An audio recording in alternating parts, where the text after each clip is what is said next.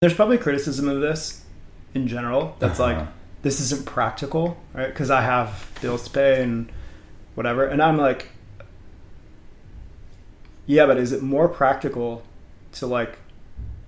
I want to write like a, a self. My self help book would be like chapter one: quit your job. The end. Right? like and because and you're like, Volume but I only coming have out next spring. I only have eight hundred dollars, or da, da, da, and it's all this stuff that's like so John, that's so Mhm. impractical. And I'm like, well, what's more impractical? Like taking six months off, literally off from everything that feels like you're pushing on, to maybe give yourself the opportunity to see something that could be pull and effortless, or keep pushing for a long time, like years Mhm. and years and years, to the point where you now can't tell the difference between when your soul takes over and when your mind is in Mhm. control. And that's I see that a lot in older folks who've done something they did not want to do for a long time. Mhm. And it's it's it's it's sad to me or it's like it's not even sad it's like scary or I feel I feel such sadness um, for that outcome and I don't know, and I, I want to avoid that in my life, but I also want everyone to avoid that. Like, I want people to feel like whatever they're doing is giving them energy Mhm. as much as possible, because Mhm. then we have great conversations and we can play and have fun and all that stuff, which makes life worth living.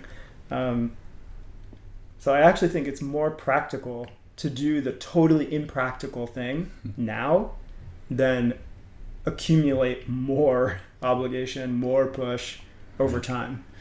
Yeah, what I say to that, there's um in the surrender experience experiment, he says when he's exercising his devotion and like service um, towards others, and he was hit with this immense amount of joy, and he said this quote that stood with me, and he said, um, "Perhaps this world has much more than to give than we could ever take," Mm.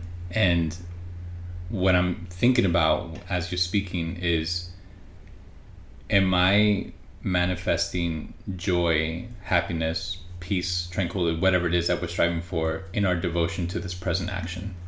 Hmm. Right? So, like, is this actually taxing or is it gifting to me? Yeah. Because now my effort might be, my effort in this area is 10 times more uh, than this area, but the reward of this is a hundred times greater than this Mm. impact of it might decay here. Mm. You know, so one of the things that I ask every client that I work with, every person that I coach is, what do you want and are you happy? Mm. Because at the end of the day, if you're trying to figure out this riddle of it rather than exercising and listening to what that actually is, now we get to a space of actually receiving the life that you want to live rather than forcing it to happen. Mm. Right? And so if my journey in that is, well, I strive to be happy in this path, that's like I eventually want to learn playing piano and be masterful at it, playing the music that I really don't like to do. Is that worth it? Hmm. Hmm.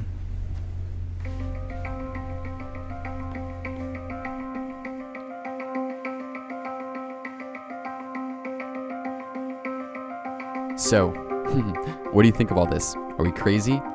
I think all of us would love to hear from you. So, if you have feedback on this idea, you can send me an email, sam at radicallydifferentpodcast.com, or find me on Instagram and Facebook.